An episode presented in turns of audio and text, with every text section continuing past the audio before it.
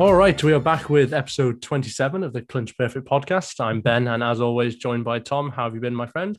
Hello, hello, hello. Well, I'm I'm not as snuffly as you for once. You sound like you've been my, the wars. my immune system has failed me in these past couple of weeks. It's not COVID, just had like the worst cold ever. Just from one trip down to London, I got infected. Stay up north. Literally being being trapped up here for like the past 18 months during COVID, my immune system's just it's not it's, you know it's not been uh, it's not been in the gym working out, mate. So it's uh, it's weak and uh, it failed me. That literally the first time I went out and ventured into the big bad world again. Uh, to be fair, I feel like you're not the only one. I feel like a lot of people have been run down by this. It's not, as you say, it's not COVID. It is this virulent, nasty cold. Um, I'm quite glad that I've kind of managed to escape it. So maybe we should just avoid each other until you've, you've finished getting it out of your system. yeah, I think it'll be a while. I still feel like shit now, but at least I can speak and breathe now, which I couldn't last week. So we couldn't exactly record an episode last week. But um, I've enjoyed watching some fights. That's cheered me up as always. Um, watching contender series last night, a few impressive performances. I managed to catch it this morning. I'd say it was a mixed bag for the Brits, I must say. But yeah, there were a couple of standouts where I was just like, I can't wait to see what you do in your respective divisions. And it was interesting how Dana was.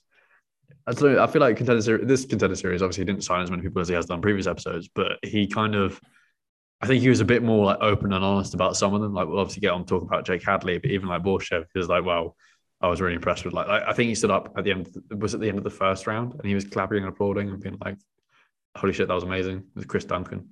Um, but yeah, I don't know what you thought. What did you think of the, the actual card itself? Because started off a bit slow and it, seemed to pick up pace. Yeah, I mean the Borshchev and Duncan fight was was class. I think Dana tweeted it was like the best first round he's seen on contender series ever or something. Um, like they were just trading bombs. I think Duncan got rocked pretty badly at one point, didn't he? And then um, shot for a takedown. And I wouldn't say nearly finished Borshchev, but he looked pretty dominant on the mat. Um, Duncan, that is. And then obviously once it uh, once second round started, it wasn't long before that little quick check left hook um, finished him. So and it was a crazy knockout as well. I mean, he was out cold. Yeah, I you know there's ones where you're like I, I kind of I either like or I know that fighter and I feel a bit bad that I'm having to watch this, but also oh my god that was like a standout kind of knockout. That's what I felt like to me. I felt a little bit guilty by being like, well, that was really cool.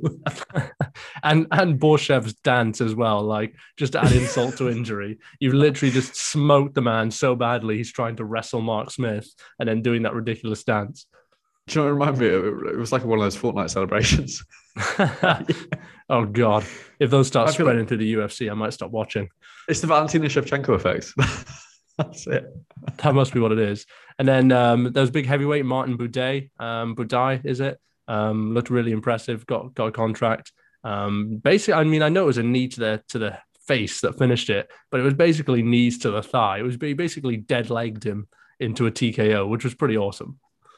I tell you, his clinch game is nasty, isn't it? He just doesn't stop throwing. He's just so like... big and strong, isn't he? Like, I, I, think they said that he he had to cut like quite significantly to make 265. So he must have been probably what 275, 280 in there on the night. I always forget there's a weight limit at heavyweight. I think it's because of boxing and there isn't one. Yeah. Like it, it, it's a weird thing. Yeah, you're right. I'll tell you, I, I, am already future matchmaking because I'd love to see him versus like Tai Tuivasa or something. I think it would be absolutely amazing. Or even maybe like a a Sergey Spivak at some point. Like I think that's the thing with the heavyweights. I just kind of want to get them in and throw them into the wolves and see how they do. I think he's got what really impressed me actually was the way he kind of close distance, grabbed clinch, and then just started, well, as you say, dead legging. It's really rare that you see. I mean, it kind of threw me back to like a uh, one of those. I can't remember who it is. Is it um, Chris Gutierrez who throws those like ridiculous leg kicks? I'm pretty sure it is. I yeah, Gutierrez is well known yeah. for his leg kicks that's what it kind of reminded me of, like just the fact that he was targeting that place, and then, as you say, just wrecked havoc. Um, and it's, it's kind of rare that you see a heavyweight clinch. Do you know what I mean? It, it well, it was nice to see him be busy in the clinch as well. Like I know our podcast yeah, is called the Clinch Perfect, but I hate when people get in the clinch and then just stay there. Um, which is probably why um, was it Silva in the first fight didn't get signed. I know she was pretty dominant on the mat, but she also spent a lot of that first fight um, just holding uh, Papraki was that her name um, up against up against cage and not really doing anything. So yeah, it was nice to see some activity. Um, the big story of the night, of course, was Jake Hadley, who uh, seems to have caused a bit of a fuss at UFC HQ. the boy, the boy. I just I messaged you earlier going Jake Hadley's missed weight, and we were both like, "Shit, this isn't going to end well." But proved us all right. I, I was really, really impressed. But yeah, he's um he's making a noise for lots of different reasons. I think I, I from what I understand, from what I've been told, it was more a miscommunication, and I feel like was, I don't think the Americans get sarcasm too well. Is from what I've been told. I think he was being a little bit cheeky, and I didn't quite understand it was a joke. Um, but I'm just really excited to see what he does. Flyweight is so thin. As long as he can make weight, and I think he will. I think he, it was just a blip. He's made weight comfortably before all that jazz. Um, I'm I'm really really he's so well rounded, and for an English guy, his wrestling and his grappling is just levels. Like he trains with Camby, trains with Leon Edwards, Fabian Fabian Edwards at um, Team Fearless MMA in Birmingham.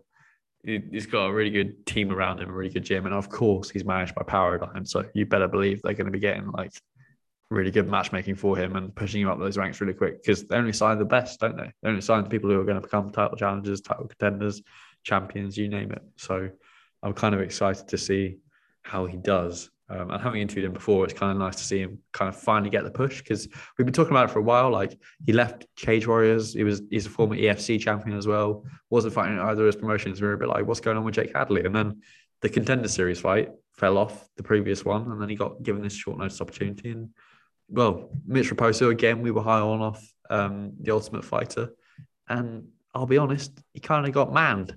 Like that, that's the he, he got showed that there's levels to this game, um, and I was really really impressed. But what did you make of Jake? I think you were quite impressed by him in the octagon, but not so impressed out of it. well, from what you say, it sounds like um, Sean Shelby and Mick Maynard are just being Karens and um, you know being offended by by something he's just been taking the piss of.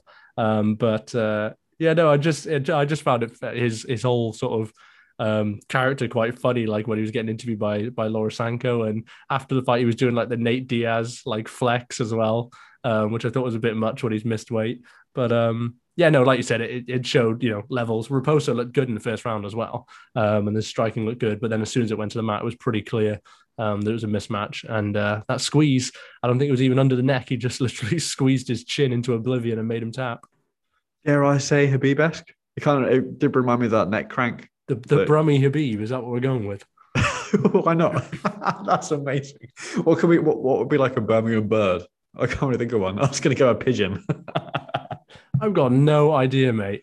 I don't. Do you think I sit here studying birds while I'm uh, while I'm at home sick? White uh, Kong, that's his nickname, isn't it? I think you should. I think you should go with King Kong. He's a two. He's a two time champion in two different organisations. I, I did put it to him. I go with King Kong, but nope. White Kong is what he's sticking with for now, but maybe it will change if he becomes UFC champion. Who knows?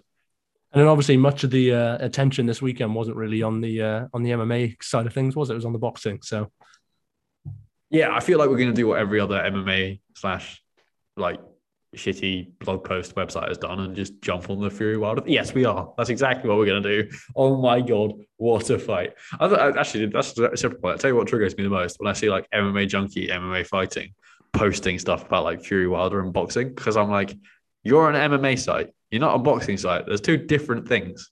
Like, don't cover anyway. We're breaking that. We're, I, am jumping on that bandwagon because I can't not talk about it. It was amazing. You've been a massive hypocrite here. Yeah, I am. I am. I'm, I'm putting my hands up. It was. I don't think I've ever watched a fight and been so entertained. Like it, it was just. It had everything. Knockdowns, left, right, and center. Huge right hands. Fury somehow walking straight onto a right hand from Wilder and sort of what I can only describe as shaking it off like an earthquake. It was just, oh, it gave us everything. And it kind of it reestablished what we already knew. Fury's the best by country mile. Everyone else is second best.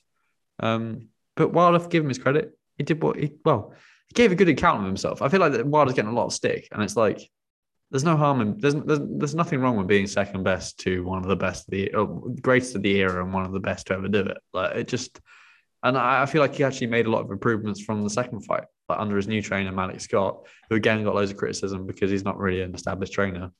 I thought like going to the body early, he clearly worked on his boxing, but I think his cardio let him down more than anything. I think when he got to the end of the third round, he was so gassed.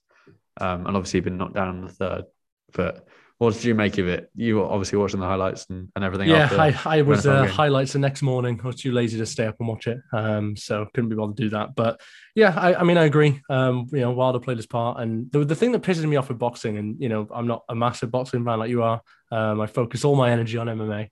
Um, is that we now won't get a massive faff around and won't get what would make perfect sense, which is Usyk and Fury fighting each other. Like you've just had basically, and I think I'm copying what um, Adam Catterall said on Fight Disciples here, but you've basically just had two semi-finals, and now we're not going to get the final. We're going to get two more semi-finals. Like, do you know what I mean? We're going to get the, re- and it, it, just feels like a bit of a waste of time, really. Now the faff around where it's just so obvious that you go, okay, well he he's the best there, he's the best there. We'll just m- match them up and make them fight each other. Um, and then you can have uh, you can have Wilder AJ in a little third, fourth place playoff.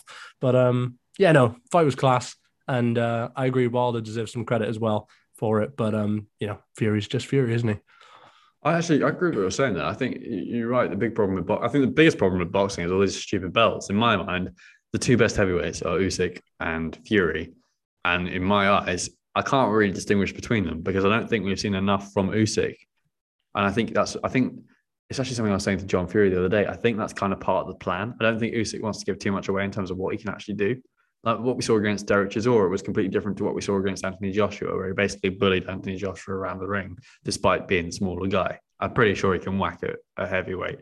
And from my mind, it's two chess masters against each other, Usyk versus Fury. And I can't distinguish between the two. I'd probably go with Fury for the bigger being the bigger guy, but I'll tell you, Usyk is a master boxer. Don't write him off. Like I, I, I agree. That's the fight we need to see next. I'm not interested in Tyson Fury, Dillian Whyte, because I don't think Dillian Whyte is on the same level, which sounds really harsh. And I know he's been waiting so many days, but it's a different ball game when you're playing with the Gypsy King. And uh, Fury wasn't even on Fury wasn't even on his A game in that trilogy fight. You could see that in terms of his weight. Like he clearly hadn't had some issues with his, his like cutting weight and getting into the right shape and all sorts. But boxing skills, other than Usyk, maybe, I don't see anyone in that division beating him. He just showed that, well, he's got it all. He's got the the he's got the bizarrely the guy who was one derided as pillow fist fury and all sorts has shown that he can knock out the most well, arguably one of the biggest punching heavyweights in the history of the division. And he literally put manners on him and put him flat on his back. Like, well, actually, no, Wilder did a bit of tumble and sort of spread eagled himself, which was also quite hilarious to watch at the same time. but yeah, what what a fight! I, I, I couldn't stop singing. Well, I think I had like three hours sleep on that day, and that was only from like six a.m. after the fight finished to about nine o'clock in the morning. And then I watched it again and again, and I probably watched it about five or six times. I just love it. It's it's one of those fights that I could watch again and again and again. Hopefully, hopefully the boxing gods will do the right thing. And as you say, we'll get Usyk Fury because I do not give a rat's ass about an AJ Usyk rematch because I think it will go in the exact same direction. Well, I wouldn't count on the boxing gods doing the right thing because they rarely do. But shall we move on to some MMA news? We've um, we got a couple of cards. So we'll we'll we'll talk a little bit about the Dern Rodriguez card from this weekend, even though there wasn't that many great fights on it. Um, but uh, some news uh, for some of the uh, the big events coming up later this year in early January. Um, Luke Rockhold out against Sean Strickland with a back injury, which is a shame because I was really looking forward to that one. Um, but rather interestingly, everyone all of a sudden wants to fight Sean Strickland. I've seen Gilbert Burns has said he'll do it. Um, Belal Muhammad has said he'll do it. Uh, Brendan Allen has jumped in, and to be honest, that's the, that's the one I would want to see is Allen because I I criticized Allen after uh, after he lost to Strickland, and then he called Strickland out straight after losing to him, and I was like, dude, what? Like he literally just destroyed you. What the fuck are you doing? Um, but the the improvements Allen showed against Soriano, and the fact that he's still so young, um, I think that would that would be a, a, decent one to make, and the fact that there's the storyline there that they've already taught so much shit to each other um, that it would be easy to make that way. Um, who do you think he should fight? Belal Muhammad. well, there's there's shit talking there as well. Like if Sean Strickland's involved, there's gonna there's gonna be shit talking in a storyline. So I just want to see Strickland fight anyone who's just gonna kind of give it a bit back at him. I feel like he kind of thrives off that. like you know when Jack Marshman was kind of trying to do it. Yeah. Strickland just was having none of it. Like, come on, Jack, keep your hands up, Jack. Like all that kind of. I feel like Strickland to me is like a more nasty Holloway. Like Holly, uh, like it kind of reminds me of like Holloway and Ortega. You know, when he was like trying to show him how to defend. but Strickland's just doing it in such like a condescending, like arseholey tone. um, but yeah, I, I, I, don't know. I kind of, I think, to be honest, the fight that I really want to see is Strickland versus Brendan Allen too, just because I kind of want to see if Allen's made the right adjustments. But then the way that Strickland's been going, like it kind of feels a bit harsh to him to have to fight Yeah, that's the thing is like, and that's what I said the first time Allen called him out. I was like, you know, he, he literally just knocked you out cold, basically, in the last time, like in your second to last fight. How are you going to call him out? And uh, and I think that's what Strickland said as well. Like, you know, win some fights and get back to me. Um, but to be fair, Allen has won two fights pretty impressively since then. So um, yeah, I agree. It is. It would be harsh for Strickland, and Belal probably makes more sense rankings wise. I think I, I can't remember exactly where that where the you know the three of them are, but Oh, I just Um, realised what Belal is welterweight and Strickland's fighting at middleweight. Like, why is he calling him out? Well, I was just think uh, there's some political beef there because um, Belal apparently does not take kindly to Sean Strickland's comments on the whole Palestine Israel thing, which we won't get into because Oh, that's, uh, that's a pretty colossal can of worms to open up there. So, I'm pretty uh, sure the, the yeah. UFC won't want any of that publicity. Um, yeah, that's true. Actually, they probably won't make that matchup purely because of what might get said. I'd probably go with Jack Hermansson. I'm just looking at I'm looking at the welterweight at the middleweight rankings now. Yeah. Hermansson's ranked straight above him, and Vettori's obviously booked against Costa, and it would it would be re- and uh, Brunson Cannonier. So the only fight that does make sense is Hermanson. I mean, unless they can do a Till, but why would Till take that fight? He's coming off a loss to Brunson. Kind of does. And a, I and think, a that's the torn thing. ACL. I think that's the reason why they're trying to do Strickland versus Rockhold, right? Because Strickland kind of needs a name to a mainstream name to push him even higher and put him in the public eye. Like if you beat Rockhold, you're kind of known for the guy beating former champ. Rockhold, obviously famous for Ralph Lauren and dating Demi Lovato or whatever she calls herself these days. Um, like it, that's the kind of thing that makes sense to me. To fight a name, to fight someone who. I mean, uh, uh, maybe a Brad Tavares. I don't know actually, because again, I think Manson like makes sense, to me. I think that's a good shout there because I mean he's main evented before um, against uh, against Cannonier, so it's not like he's a he's a nobody. I mean, I mean I know he's not a massive name to uh, to the casuals out there, but he's you know certainly a matchup that um, rankings wise makes sense and, and would get some excitement on the card again um, if they wanted to keep Strickland on that card. Um, moving moving down to uh, to the welterweights, we've finally got Leon versus Masvidal, December eleventh. What we've been waiting for. What are we going to call this? What like what are we going to call it? The grudge match? The uh, three piece and a soda? I was can't- going to say everyone just everyone's just going to be making the three piece and a soda joke. So um, I think we'll call it Masvidal's funeral, mate. I was just about to say, uh, a, a fond farewell to the BMF champion that is no longer a thing. That's that, I feel like that's what we can call it, as you say, Masvidal's. I, for me, this is Leon Edwards coming out party. And uh, yes, I know we said about Nate Diaz, but he kind of switched. Well, off. the Nate Diaz one, it was if people had a brain, but Yeah, apparently exactly. 24 and a half minutes of dominance isn't enough. So And I Um, tell you, I think, I think Leon finishes Masvidal. I don't think Masvidal's stand up is as good as everyone gives him credit for, and I think Leon's is. And I also think Leon could take him down and sub him. yeah, But- and I mean it's it's not that you know it's not that big of a turnaround from from getting smoked by Usman. Um, so how well has Chin's recovered from getting you know knocked out, sleepy, um, you know, completely to sleep? Then uh, then I don't know. But But fair play uh, to Leon for taking this fight as well, by the way, because he could have would sat he around have and waited for a title right. shot. Yeah. Yeah, exactly. And then And I also on that card, we got uh, Jeff Neal and Santiago Ponzinibbio, which uh, is another good one. Fight. Weird fight though, because it's like make or break for both, right? Like if you lose it, you're kind of never going to get anywhere up the rankings. Like what? What Jeff? Well, Neal's on on 10. what, like a couple couple fight losing streak? Yeah, he lost to Wonder Boy, and who else did he lose to? Uh, Neil Magny. Yeah. So and then you got and Ponzinibbio has obviously just come back from that. It's weird though because like Ponzinibbio is 12th, right? And then Li Jingliang or the Leech is above him, who obviously knocked him out. And then you got Jeff Neal. It's kind of like I don't really understand, but then maybe it's because of the fight that, he, that Ponzinibbio just had with um Baeza. Oh, it's interesting. A welterweight. I'm looking at the. I'm literally looking at the welterweight division. Right, 15th is Daniel Rodriguez. 13th is Sean Brady. When is Sean Brady going to get like?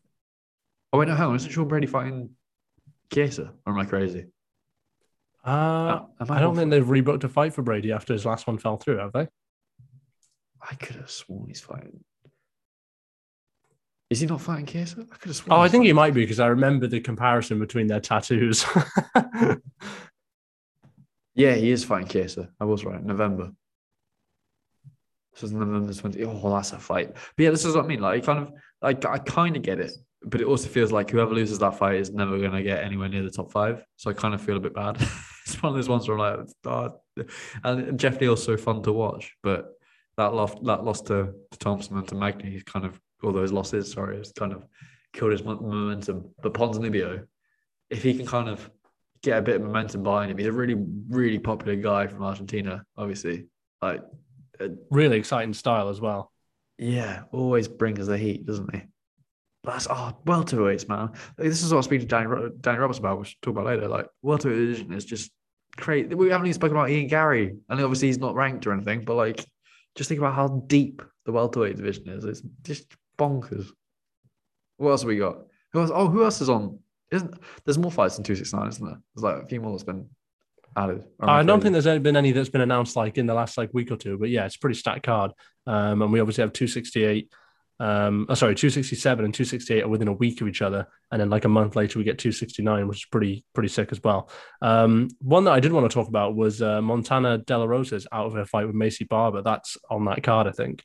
Um and erin blanchfield is stepping in against maycee barber which i like as a as a matchup because when blanchfield won her debut what was it a few weeks ago people were saying oh she's going to be what we thought maycee barber was going to be and now she's fighting macy barber. So um it's kind of like uh, the UFC's kind of you know throwing Maycee to the wolves here and saying you know we don't want to play with you anymore because here's our shiny new toy that's going to beat the fuck out of you. you summed it up so eloquently, my friend. I completely agree. I, I feel like this is Erin. Blanch- I feel like Erin Blanchfield kind of get a finish here. I think she's so well rounded. And I am still like pissed Maycee- at her for not getting a finish in her debut. So let's not go there. But yeah, true. But having said that, I just think I, like I think she could sub Barber quite easily, and I also think that like stand up. I don't think I don't like Barber's best route to like a victory here is not standing. Like just just try and take her down. Don't even try and stand with Erin Blanchfield because you'll get picked apart. Like it's it's not even worth your time. But it is interesting, isn't it? How they kind of I wouldn't even say Maycee Barber's a prospect anymore, but you are right. It's very much like a here is our shiny new toy that we kind of want to show off to the world and we want to make a name off the back of you. Which admittedly they tried to do with um, Miranda Maverick, didn't they? And yeah. maybe maybe Miranda should have won it. But yeah, it's interesting, and it's stylistically it's a fun matchup because uh, people slag her off, but Maycee Barber's a good fighter. Like, and she has serious power as well, which um, yeah, is a bit of a, an equalizer in uh, in that division. Um, Speaking of serious power, I was you... going to say the uh, the one fight that got moved off that December 11th 269 card was was Figueiredo Moreno, um, and that is now going to be with Gane and Francis Ngannou in January. And I'm hearing that they are tentatively trying for Paris, but it's looking unlikely. So it'll probably be the T-Mobile or maybe even the Allegiant. Which if it's in Paris, I'm going to go. Oh, same. I, I feel like it won't be though because of COVID, but oh, that for me that fight has to happen in Paris, does it not? Well, Paris can't be more of a mess COVID wise than the States, can it? I don't know. That's, an, that's no, another can of worms I don't want to get into. But yeah, um, yeah. who do you have winning that one? Because I originally when Gane won the interim belt, I was all aboard the Gane hype train. But the closer we get to it, the more I'm starting to feel like, you know what? I, I'm I feel like we're forgetting about how good Francis looked against Stipe. We're kind of showing a bit of recency bias. So I think I'm now leaning towards Francis. I'm still going with Gane. I just think he's so technical. I think he's. I think this will be like Fury. I had this discussion with Michael Bisping the other day. We're both in agreement. We think it would be like Fury Wilder three, or Fury, uh, Fury Wilder two. Sorry, where the technical skill set of Gane kind of negates the power of Ngannou, and that's also to forget that Gane also carries power. He just doesn't use it in the same way. Yeah, he kind of accumulates punches, whereas Francis just kind of goes all gunning. And also, I think the fact that I think the fact that Gane came through the ranks at the, not at the same time as Francis, but kind of was sparring with him. Like you pick up, you pick up cells, you pick up tells, you pick up like mm. mannerisms. And I, I understand that Francis has moved camp, but I don't think you lose that. Obviously, on the flip side, though, as well, because Ngannou will know things that Gane does that, or reads that he can, feints that he can pick up on. But I just think technically, it's really hard. Like I feel like Ngannou's kind of made for Gane because yes, he looked great against Stipe, but if you, if you kind of if you watch the first round, it, it, well, with Francis, you know that basically the first three rounds is going to throw the kitchen sink at you, and he rarely makes it out the third round. or like gases completely.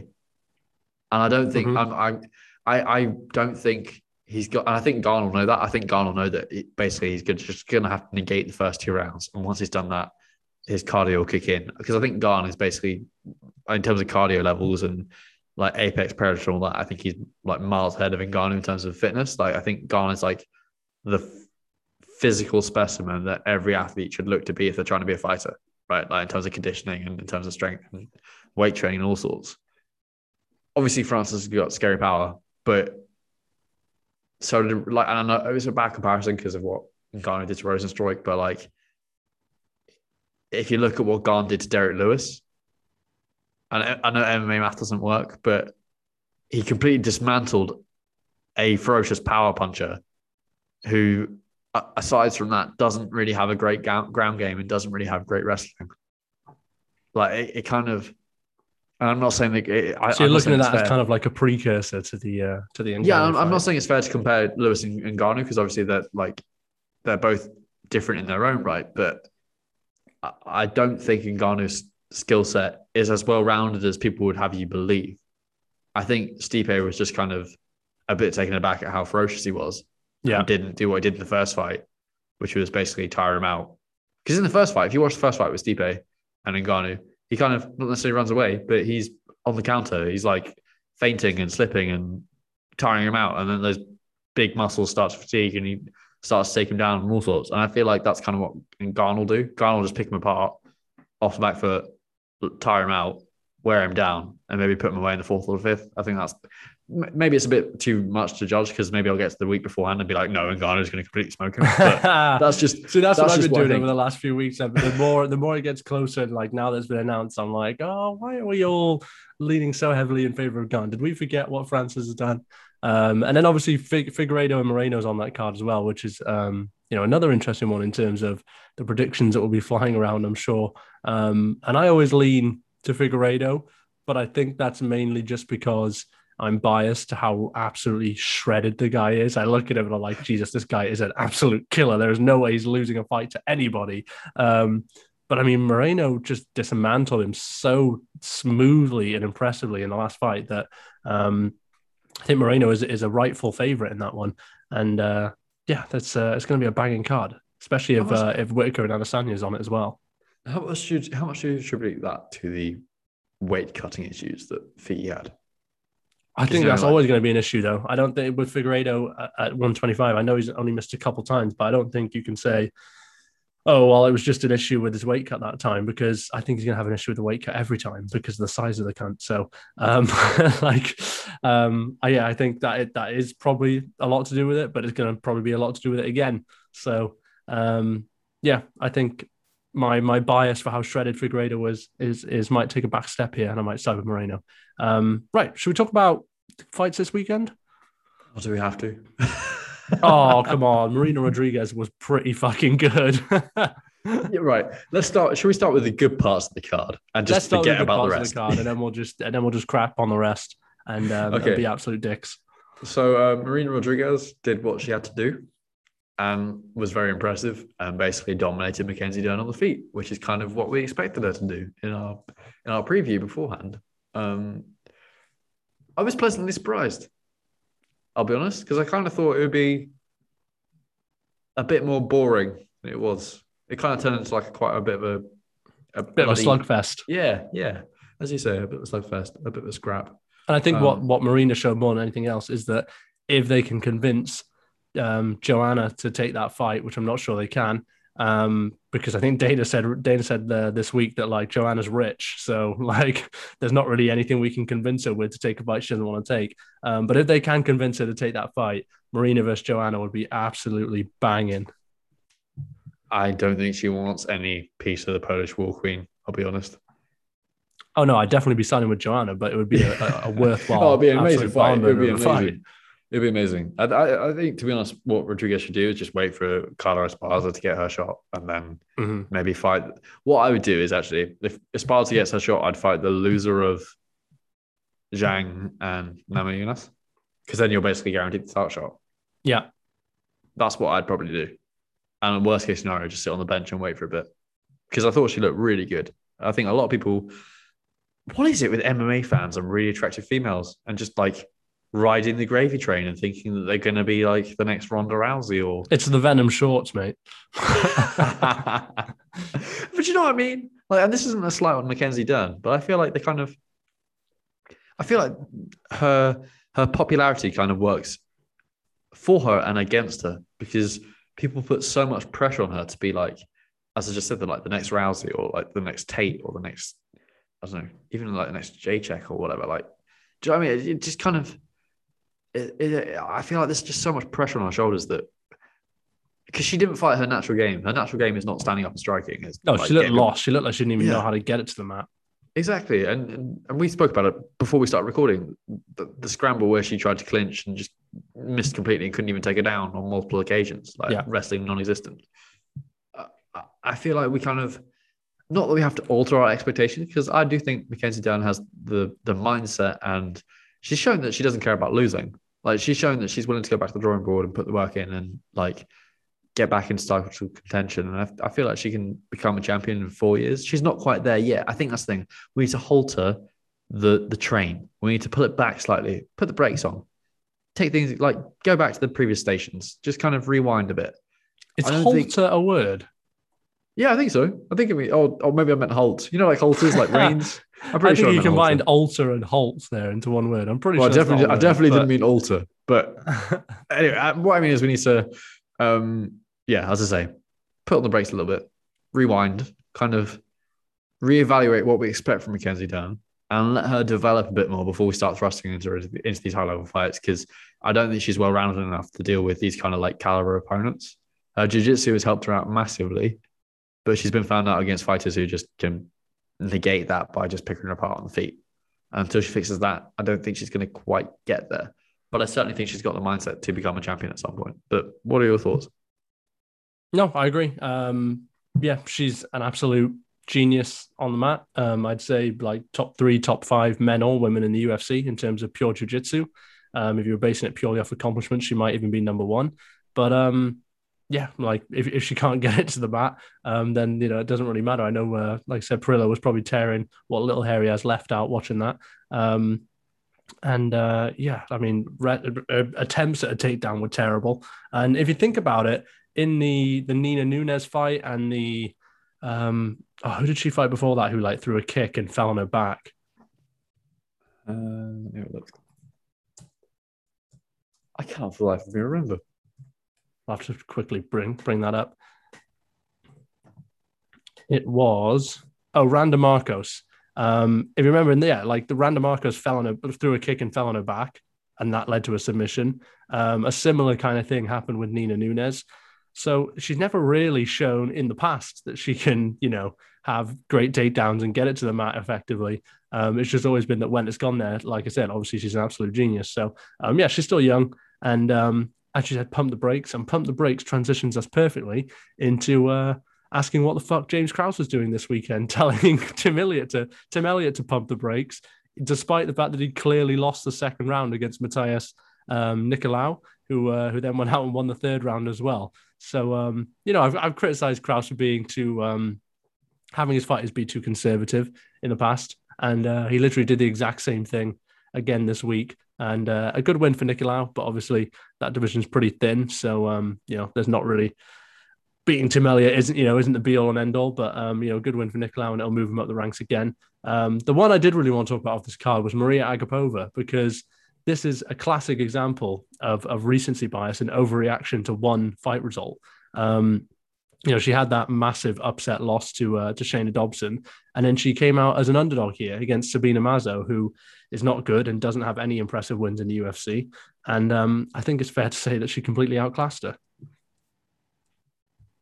Yeah, it, um, it's interesting, isn't it? It kind of.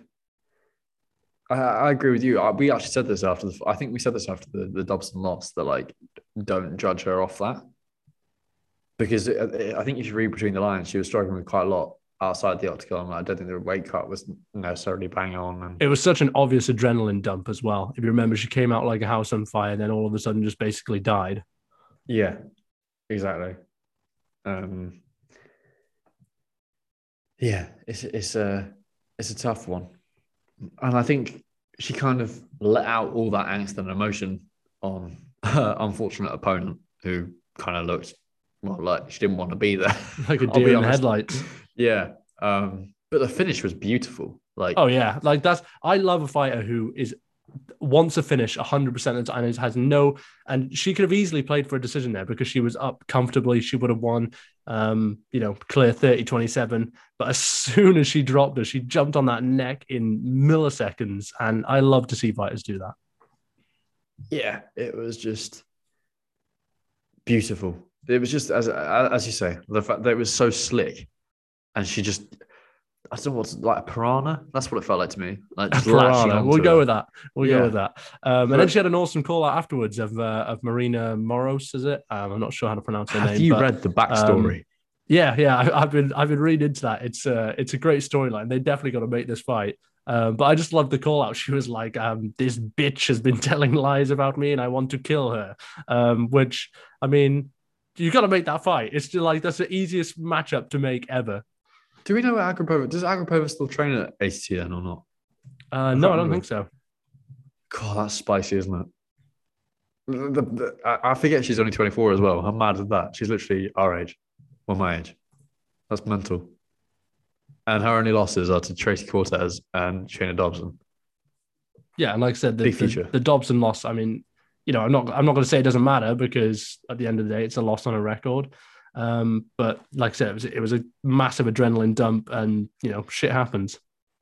Yeah, I mean, I mean, even look at the best, like Amanda Nunes, for instance. Look at the amount of losses she lost. Like she lost to Cat Zingano. She got knocked out by Cat Zingano, and everyone forgets about it because she's the goat. I feel like yeah, we're so shit happens. It's MMA. Exactly, exactly. It's not like boxing where it's kind of a bit more technical. Like anything can happen in MMA. You can get subbed. You can get knocked out. Uh, as you say, it just happens. Um, what else have we got? What else? Oh, Romanov, right. Again, another one who we kind of slagged off for tapping out or taking. Well, let's, let's, be honest. Um, he, he I thought he basically quit against Juan Espino. Um, but didn't they say on broadcast this weekend that he was in hospital for like weeks with yeah. a testicle injury or something? So I felt a bit bad about those comments, but um, yeah, felt I really like Juan Espino, so I'm sticking with it. Fuck him. on that note, Felder went into way too much detail. I was like, I don't want to hear this. um, I was really impressed. Yeah, he looked Van, amazing. Uh, Vanderaa, I can't remember if he just won one or was coming off a win, maybe. Yeah, he just um, got an um, impressive win. Um, was it Tafri beaten? Yeah, yeah, I think so and and like Roman Romanov is one of those heavyweights again who I think is kind of like on the cusp of doing like he's one of those he's, he's in the prospects band right? I mean I think he's yeah. maybe 28 but he's still he's still in that prospects band. I'd love to see him fight Aspinall at some point. I'd love to see him fight a Chris Daukaus at some point. Like it's fun. But his style is going to cause people so many problems because I tell you what he didn't look gassed at all. Like that second no, round. No, that was that was one thing that really impressed me actually because against Espino, the reason I said that he quit was because he was so gassed, like six seven minutes into that fight, and it felt like he took the out when it when it was presented to him. Um, this I don't even really think he looked tired when the fight was over. No, did you see? Uh, didn't, didn't, I think he tried to like take down his coach or something at the end? His coach kind of like backed away because that's what he's famous for, isn't it? Like slamming mm-hmm. his coaches on the mats. But um, yeah, as you say, I was just really impressed with the way he put everything together as well. Like he, it, like ground and pound and everything was savage. And it's got, I think, like you just don't want to go on the mat with him because he's so he, he just smothers you. He's like he's like a wet blanket. He just doesn't get off. Um, like Vanderaa, to his credit, was trying to get him off, like push him off with his knees and legs, and he just kept on transitioning. Like he was in half guard, he went full mount really easily. I was like, wow. I was for a big guy, he moves around on the floor so easily. Yeah, and then finally we have to give a shout out to uh, Lupita Lupi Godinez, um, who got a, a, a, very impressive win, um, very wrestle heavy, and then got the choke eventually. Um, her first UFC win, first UFC finish, and um, she's stepping in this week now for the shortest turnaround or quickest turnaround in UFC history. Um, I think beating Khamzat Chimaev by a couple of days. Um, she's stepping in this week. Let me find it to fight uh, Luana Carolina. so yeah, shout out Lupi Godinez for being an absolute badass and uh, a really impressive performance against uh, against Gomez Juarez as well. Um, so I pick a Garbrandt game plan winner, um, somebody who showed poor fight IQ, poor game planning, just generally being a moron. I don't know about you, but I'm gonna have to lean Mackenzie Dern, which sounds really, really harsh because I like Mackenzie and I think she's a great fighter, but it's less of a Garbrandt game plan, and more just the fact that she couldn't put the game plan into practice, which I guess kind of is Garbrandt game plan, but like she couldn't clinch, she couldn't take it down, and she couldn't stand on the feet. Like she just kind of kept on ru- bull rushing in like a bull, headless bull in a With china the shop. wildest strikes Yeah. you've ever seen. Yeah, um, yeah. I was going. I was going to go with James Krause, but um, we'll we'll go with Dern. Um, you know, main event bias. We'll give it to Dern. Um, is our Garbrandt game plan winner of the week. Uh, should we talk about the uh, the card this week? Because surprisingly, I'm quite excited for this one. I think there's a few sneaky bangers on this card. I'm glad I'm not. You know, I've seen so much like stick on Twitter and everything of people going, "Oh, this card sucks," but I'm glad you're of the same opinion because I think it's a sleeper. I think there's Well, some proper. I think the on it. reason people are fuming at it, well, not fuming at it, but like you know, shitting on it, is because I think I saw um, maybe Brett Okamoto or someone from ESPN said that it's the first, it might be the first card in UFC history where there's not a ranked fighter in their weight class. Um, Aspen Ladd is on the card, obviously, but she's fighting at featherweight and she's ranked at bantamweight. So there's not a fighter on this card who is ranked in their weight class currently. Um, but that said, um, Nate Landwehr versus Ludovit Klein, um, Danny Roberts and Ramazan Emeev, Andrew Sanchez and Bruno Silva, Julian Marquez, Jordan Wright, Bueno Silva and Manon Fiorot. Um, there's like five or six really good fights on this card. Uh, even Arlovski Felipe. Like I'm really excited for that one because I think I'm really high on Felipe at the moment. And who Um, doesn't love Andrei Arlovski? Yeah, and even like Danny Roberts versus Ramazan Emeev, as you say, like that, that's a a banger. Danny Roberts is never in a dull fight. Like just don't blink because you never know what's going to happen. He either gets a finish or he gets knocked out in some spectacular fashion. There is no in between. It's just must see highlight reel stuff. Um, I'm really actually intrigued by uh, Nunez versus Carnelossi, the curtain raiser, because I kind of been watching a bit of time both, and I mean I think correct me if I'm wrong, but I think this is Nunez's debut. I might be wrong on that. Uh, I believe it is, Um, yeah. And Carnelossi just got that win against um, Ling Na. Uh, yeah. yeah, it was a, like a couple pay per views ago, Yeah, yeah, and which was a um, crazy fight, if I remember correctly. It was like a absolute mad sprint for the first five minutes, and then Carnelossi kind of took over. and the way that Nunez fights, I feel like it kind of be the same. um, she kind of, she's a bit feisty. it's the only way I can describe it. Really, really entertaining style. Um, but the, yeah, I mean, even like like Batgirl versus, I, I, correct me if I'm wrong, but isn't Batgirl coming off another crazy finish? Uh, he's he's coming off two first round KOs in a row. Um, and then you got Brandon Davis in on the, in the opposite corner, who was in the UFC and had I think like maybe went like two and four or something like that. Um, not the greatest, and got cut, and then has, has since won four fights in the regional scene in a row. Um, I think two finishes in those four wins and come back. So there's a great storyline there as well. Um, and and to be to be fair, I was looking at Brandon Davis's record the other day. Some of his losses have aged pretty well. Um, I think he lost to Giga Chikadze, and there was another one in there. Um, if I can just remind myself what that was now, um, that you know you'd have to you have to look at it and say he was kind of harshly treated by the matchmakers. And uh, so he's basically kind of reinvented himself. I mean, I must admit, I haven't really done much research on, on Davis, more on background. Yeah, but- so he, he lost to uh, Enrique Barzola. Um, he lost to Zabit Magomedsharipov, which you know shit happens. no shame on that. Um, yeah. and then he beat Randy Costa, who's obviously a bit of a rising star at the moment. Um, lost to Kyung Ho Kang and then lost to Gi Chikadze and then was cut. Um, he then went away to Gulf Coast MMA and won four fights in a row uh, with two finishes in there as well. So um, you know, a nice a nice little redemption story there. And as you say, Batgirl has uh, has concrete hands and is an absolute killer. So um, you know, even just those those couple opening fights, uh, you know, they're still interesting. It, it is one of those cards, isn't it, where you just kind of you think it's going to be crap, and then you tune in. There's just going to be finishes left, right, and center. I feel like, I mean, unless it all goes to the decision, but I just can't. Some of these, even like Andrew Sanchez, he's never in a fight where it's like, oh, that's boring to watch. Do you know what I mean? Like his fight against Muradov springs to mind. Um, Well, the Sanchez and uh, and Bruno Silva one's actually quite interesting to me because it feels like a, basically the same thing that Bruno Silva just had. Um, he fought Wellington Turman, if you remember, and and and knocked him out with like some weird finish um, on the ground. But Turman is a chinny wrestler, and Sanchez is a chinny wrestler. So I feel like that we might get a similar thing with Silva here. don't you think it's weird that Sanchez is a um, TUF winner? I always forget he is, to be fair. Doesn't it? But do you know what I mean? Doesn't it seem like crazy that he is actually like he that? I'm I'm not like slating Sanchez here, but I wouldn't have thought he'd be like the caliber of fighter that would win TUF. Do you know what I mean? Yeah. It's kind of uh, in terms of TUF champions, I feel like he's probably like the lowest on the list of winners. Does that sound harsh? Um, Sounds harsh, but yeah, probably. Um, but yeah, no, the the main card is, I mean, it's, it's full of bangers. We open up with Julian Marquez and Jordan Wright, which, to be honest, I think this should be the co-main. Um, the How Beverly Hills pick that? Ninja and uh, and Julian Marquez. This should be the co-main. I'm just throwing that out there. But um, I have to say, I can only see this going one way, and that's Jordan Wright getting finished because he is quite chinny, and Marquez is by far a million times better than the opponents that Wright has beat.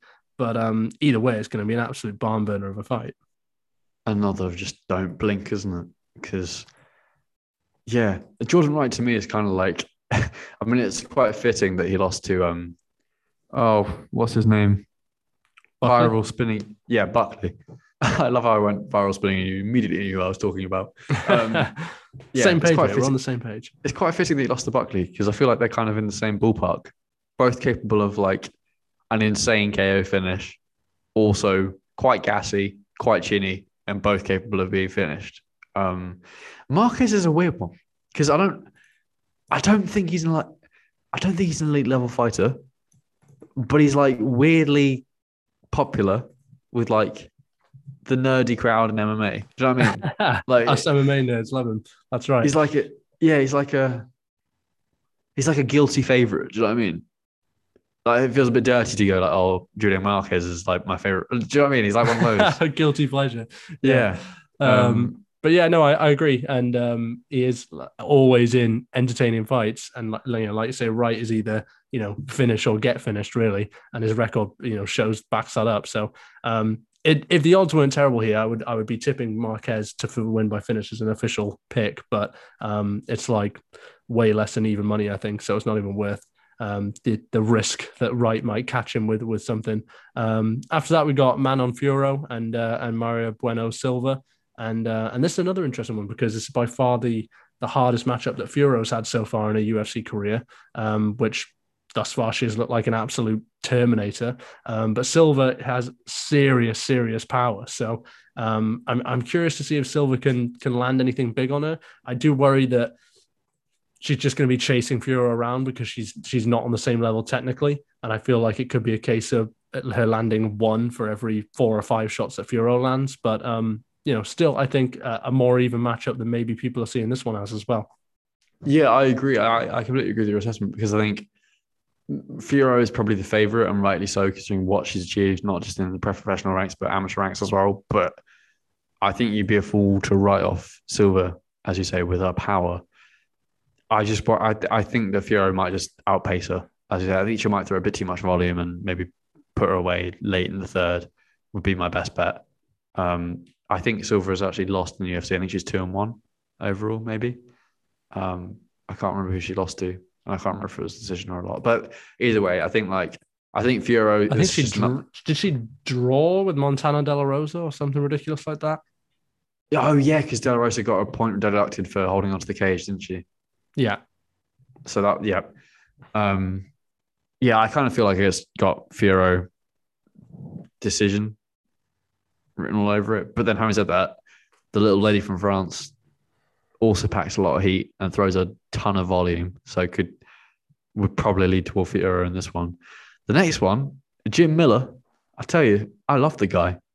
The the most yeah, this is like unprecedented, isn't it? This is the most. This is more than I saw. I can't. What I can't quite remember what the stat was, but it was something crazy. It was like the most. Fight, not only is it the most fights breaking his own record, but it's also like the most minutes of like a certain amount of fighters or something. Um, I can't quite remember the exact stat, but I love watching Jim Miller fight because he just, he's just fun to watch. Erick Gonzalez, I must admit, I don't know a ton about. I, I probably have watched him in the UFC. Maybe I haven't. Maybe this is his debut. no, this is his debut. Okay, I haven't watched him. Um, sorry, I can't really give you an assessment. I just like watching Jim Miller, and I hope he doesn't retire because I love. well, it has been subbed a couple fights. times, so that could uh, that could lend itself to a, a classic Jim Miller guillotine. But um, no, I think that one's. I think for a lot of people going to be a uh, a bit of a a guessing game as to what exactly Gonzalez is going to look like against a veteran like Jim Miller, because obviously he's 14 and 5, but that's all on the regional scene, and he's never really fought anyone with the experience of Miller. So, um, then speaking of experience, we've got Andrei Arlovski in the co main against Carlos Felipe. Um, and I think this is another one that I could see going to a decision, but still being a class fight. Um, Felipe's pressure is is really impressive and and was in his last in his last win, but I, I can just kind of, I feel like Arlovski's just going to kind of run rings around him and just kind of dance around him and uh, and pick him apart and win a decision here. To be honest. Yeah, uh, maybe I, I think I think I, I think Felipe's a bit too. Felipe's like in the in the Tai Tuivasa, uh, Justin Tafa bracket. Do you know what I mean? Like yeah. I think he's fun to watch, but I think there's a ceiling, and I think Arlovski will do what he did to Tanner Boser and kind of just pick him apart. Um, having said that, we all, we all know Arlovski doesn't have the best chin in the world, but then we haven't really seen Felipe possess like a ton of power. So, yeah, I I probably have to agree. I would I would lean with, I would lean towards it and and and go with the Arlovski decision. And then um, we get to my uh, my only official bet of the card to uh, to the listeners, which is uh, take everything you own and go and run to the window and put it on Aspen Ladd because I have no idea why the odds are nearly a pick 'em in this fight. I don't see. I mean, Norma Dumont's probably a bit better on the feet. Aspen Ladd's striking defense can be a bit lax, as we saw against de Randamie. But um, to me, I think this is one one takeover with three or four minutes left in the round, and this this fight's probably going to be over. Um, I can just see Aspen Ladd absolutely mauling her on the mat. Yeah, I can do. I, I, I think to be honest, featherweight is Ladd's weight class. I don't know why she tries to cut. I think she should just stay at feather. I think she when she makes her home at featherweight, I think she should just stay there. I also think I also think it's the best route to a title shot, to be honest. Um, but yes, it's a weird fight, isn't it? Because I wouldn't really say either fight like either of these are like main event worthy, but maybe it's maybe it's like the place in the rankings. I don't know. It's it's weird. Well, yeah, like you said, I mean, at, featherweight, if if uh, Aspen Ladd does decide to stay there, she's probably only needs to get like two wins. You know, considering she's already a, a you know really um, you know highly thought of prospect, and uh, and is nine and one, and her only losses to a you know a title challenger and title hold. de Randamie has held a held a belt, hasn't she? Yeah, in controversial so. fashion, if I remember. Um, yeah, yeah. So yeah, I mean, has, yeah. Aspen Ladd is it's probably you know this win and one more away from getting getting a shot at featherweight if she were to you know win this and then go on and fight someone like Holly Holm or someone. So no, I agree. This is definitely a natural weight class as we've seen with with the weight cutting issues at uh, at bantamweight. So, um, but yeah, I mean, like I said, I, I, the one thing I worry about a little bit putting money on Ladd, which I'm going to be, um, is uh, is her striking defense, which we saw against uh, against de Randamie being an issue, and uh, and Dumont has shown to have some decent power. But um, yeah, I really I really think Ladd's going to get this to the mat and dominate because um, Dumont has shown some some worrying tendencies in a couple of her past fights, and um, I thought Felicia Spencer would do that to her, but she just never even really tried. So um, I don't think Ladd will make that mistake. I don't think she's that stupid. And um, yeah, I can see her absolutely mauling her on the mat. Yeah, I, I, I mean, I mean, I know Dumont has that win over Felicia Spencer, but she also got completely battered by Megan Anderson. So yeah, it's a weird fight. I can't. I actually, of all the fights, I can't believe this is the main event. like, why couldn't I don't know?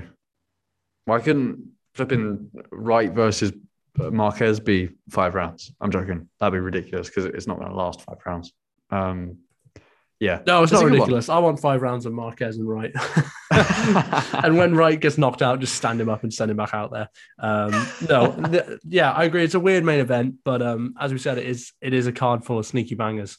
So um, you know, hopefully we'll get something uh, and spicy. And then I think the following week we have uh, Paulo Costa and Marvin Vettori if if Costa makes it to the fight. So um, you know, maybe a, a little bit of a spicier one to talk about next week.